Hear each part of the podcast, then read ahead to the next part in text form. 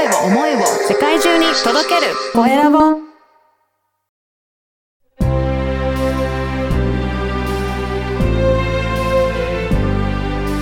経営者の志こんにちは、コエラボの岡田です。今回は英語コーチの、えー、のぼりお千尋さんにお話を伺いたいと思います。のぼりおさん、よろしくお願いします。よろしくお願いします。まずは自己紹介からお願いいたします。はい。持ってる漫画は4000冊以上、飲んでるワインは年間100本以上、英語パーソナルコーチののぼりおです。3ヶ月で英語が喋れるようになると歌ってる英語コーチです。およろしくお願いします。お願いします。漫画が好きなんですね。漫画が大好きなんです。はい電子書籍で4000冊超えました、最近。すごいですね。ね、そういったのぼりおさんなんですが、英語コーチということですけど、英語は昔から得意で好きだったりとかしたんですか、って思われる方すごく多いんですけど、うんうん実は中高お学年最下位でした。そうなんですね。じゃあ、はい英語も全く苦手で、全然できなかったっていう学生だったんですね。そうでした。何がわからないのかも分かってない状況でした。うん。でもね、英語コーチやられるっていうぐらいだから、英語には興味はあったんですかね？興味はあったんです。洋楽だったりとか、うん洋画が本当に好きで、英語の発音もすごく好きだったんですけど、うん。なんか文法でつまずいてしまって、ずっと苦手意識があった状態でした。じゃあ、テストはなかなか点数が取れないっていう状態で、その、はいそうすると、あれですかね、いろいろ努力しながらやっていこうっていうことをやるんだけど、なかなか点数には結びついていかないっていうような学生時代だったんですかね。そうですね。なんか自分でできることといえば単語を覚えるぐらいだったんですけど、文法問題だったりとか、はい。ゼロで自分で文章を作れって言われると、全くもって歯が立たない状態でした。そうなんですね。じゃあ、そういった状態から、なんかきっかけがあって、英語を学んだ、あ学び直したとか、そういったことがあるんですか？高校卒業してカナダに留学させていただいた機会があったんですけどはい、その時も海外に行ったら英語ってなんとかなるんじゃないかっていう甘い考えではいカナダに行ったんですね。はい。そうすると、聞こえないし喋れないしうん、そんな状態で3ヶ月過ごしてるとはい、あまりにもストレスが溜まって生理が止まってしまうっていう状況になってしまったんです。うん。じゃあ、本当に苦労されたわけですね、その時期を。そうですね。結局半年ちょっと1年弱いたんですけど、最初の3ヶ月、4ヶ月はもったいないことをしたなと思ってます。へえ。で、そう、やっぱり言っても、それほど、じゃあ、上達したなっていう実感はあんまり持てなかったっていうことなんですかね。全くなかったですね。日常会話は、うんやっぱり survival English と呼ばれる自分の、なんか食う寝るうんあたりですかね。自分の欲求だったりとか、お腹空いたどこに行きたい程度だったら喋れるようにはなってるんですけどうん、自分の意見だったりとか、うん気の置ける友達と1時間2時間喋るっていうのが本当にできなくって。なるほど。カナダに留学してましたって、ちょっと堂々と言えない自分がずっと長いこと恥ずかしくって言えなかったです。そうなんで。じゃあ、実際に英語学んで、しっかりね、教えられるようになるっていうのは何かきっかけがあったんですかね？はい。30前うにん電車広告である広告を目にしまして、はいそれが大手の英会話スクールが専門学校やってますっていう広告を目にしたんですね。はい。これはもう自分の力で、自分のお金で、と、時間とお金を投資して集中的にやるしかないと思ってた時期だったので、はい。もうすぐさま入学手続きをしまして、トータル2年行きました。へえ。これは、あれですか？働きながら学校にも通うっていうような状態だったんですかね？そうです。へええっと、ある程度は学費は稼いだ状態だったんですけどもうん、やっぱり自分の力で家賃も払いうん、生活費も稼ぎながら、ね学生生活同時に両立させてました。そうなんですね。じゃあ、周りの人とはちょっと違う状況で学んでたっていう感じなんですかね。そうですね。周りの私以外の子たちは学生の延長線だったり、はい。で、社会人の方もいたんですけども、それはもう早期リタイアして、うん学生のみでやってらっしゃる方。で、ほとんどみん、私以外の人たちは、実家暮らしで、家賃の心配もない状態で通ってる人たちばかりだったので、はいもう私はなんかみんなよりもハンデがある状態で、はいそれを甘えに、なんでしょうね、英語ができませんでしたっていう結果になるのは本当に悔しいと思ったのではい、それをモチベーションにお2年間、なんか、それ、その気力だけでやってきた感じです。そうなんですね。で、2年間学んだら、やっぱりだいぶ変わったなっていう変化も感じられました？はい。まず、集中的に毎日うん英語を勉強する環境にいまして、最初の3ヶ月から4ヶ月で、だんだん喋れるようになっえてきたのと、はいスピーチコンテストをね、必ず夏前に開催されるんですね。はい。で、みんな全員強制参加とはい。いうところで毎日毎日暗記するまでスピーチを、えー毎日勉強付け、えっ、と、はい暗記付けで、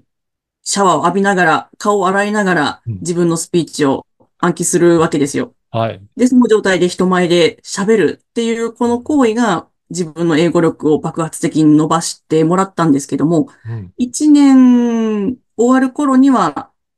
なんかもう自分で英語をし日常会話レベルだったらペラペラ喋れるよっていう状況にはなってました。そうなんですね。やっぱりこうやって集中してしっかり学ぶっていう時間は大切なんですね。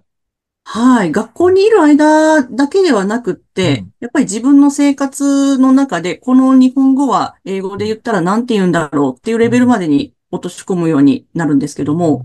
やっぱり成功したなって思っ、あ、英語力ついたかもって思ったのは、英語で夢を見始めたあたりです。すごいですね。やっぱりそれぐらいずっと英語を、まあ、日常的に使ってたっていうことなんですね。そうですね。もう英語がやっぱり好きだったのもありますし、自分の今のレベルから最適な学習プランっていうのをそのクラスごとに出してくれるので、それを他の生徒の2倍、3倍やってたのも本当にそれが大きかったと思います。そうなんですね。で、そこで学んでいって、そこからでも英語コーチになろうっていうのは、またちょっと違うかなと思うんですけど、やっぱり教えたいっていう思いは何かどっかきっかけがあったんですか？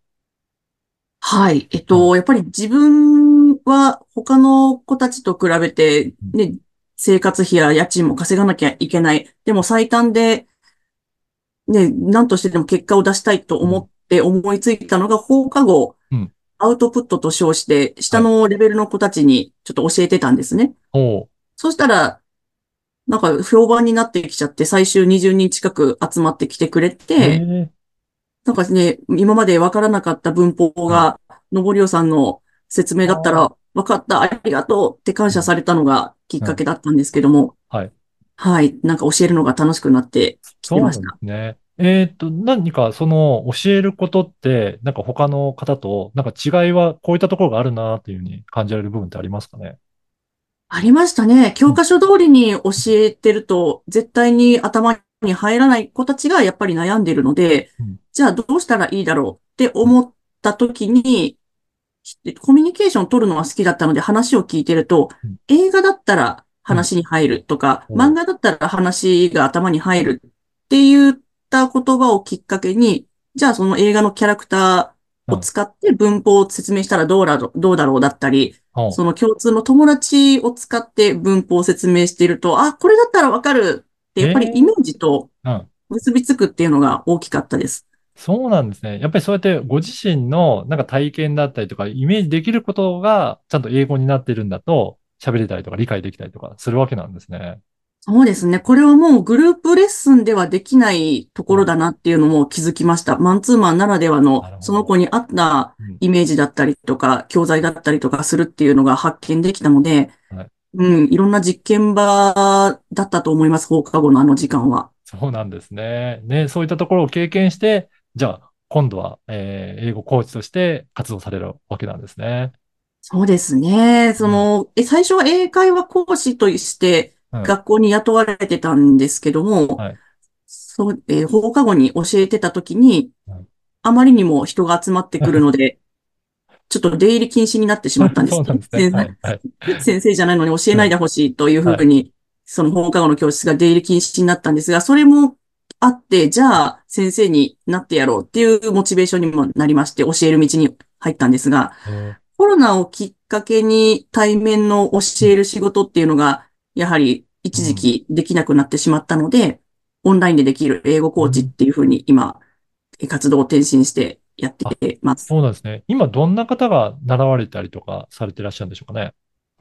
今はですね、海外出張の多い経営者さんたちが、どうしても通訳の方ではできない時間帯、大事な商談の場では通訳の方がいるので困らないんですが、その後の懇親会だったりとか、はい。ご飯を一緒に食べるときの、ああいう何気ないコミュニケーションこそが商談のね、うまくいく鍵だっておっしゃってるので、やっぱり海外出張の多い経営者さんたちが今多いです。そうなんですね。ぜひね、この番組、経営者の志という番組ですので、のぼりおさんの志についても教えていただけるでしょうか？はい。3ヶ月で喋れるよって言ってますが、本当かなって皆さんおっしゃるんですね。うんで、それの秘密は何かと申しますと、人って自分と交わした約束って簡単に破るんですよ。ダイエットしたいなとか、英語した方がいいなって思いながら、独学で皆さんやるんですが、必ずと言っていいほど失敗するんです。はい。で、これを人と交わした約束っていうのは、なかなか破らないものだっていう習性を利用して、毎日の報告だったりとか、毎日のメールでのサポートだったりっていうのを利用できるので、3ヶ月毎日集中してできるうん。そして3ヶ月最短で英語を習得できるっていうものがあるので、すごくこのコーチは、英語コーチっていう職業は、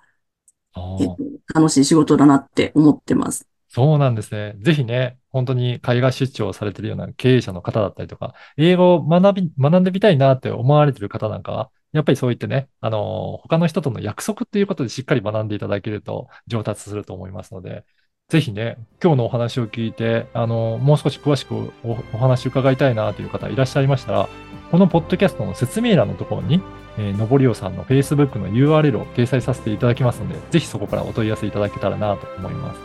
はい。なんか体験のようなセッションもあるんでしょうかね。はい。最初、初回は体験セッションという形でお話を聞かせていただいて、はい問題、その方の抱える問題だったりとか、お悩みだったりとかも聞きまして、ちょっと解決の糸口になるお話もさせていただきます。で、漫画も大好きなので、漫画好きな方とは私は大歓迎でお話しさせていただきたいので、ぜはいひよろしくお願いします。ぜひね、はい、あの、つながっていただけたらなと思います。今回は英語コーチののぼりお千尋さんにお話を伺いました。のぼりおさんどうもありがとうございました。ありがとうございました。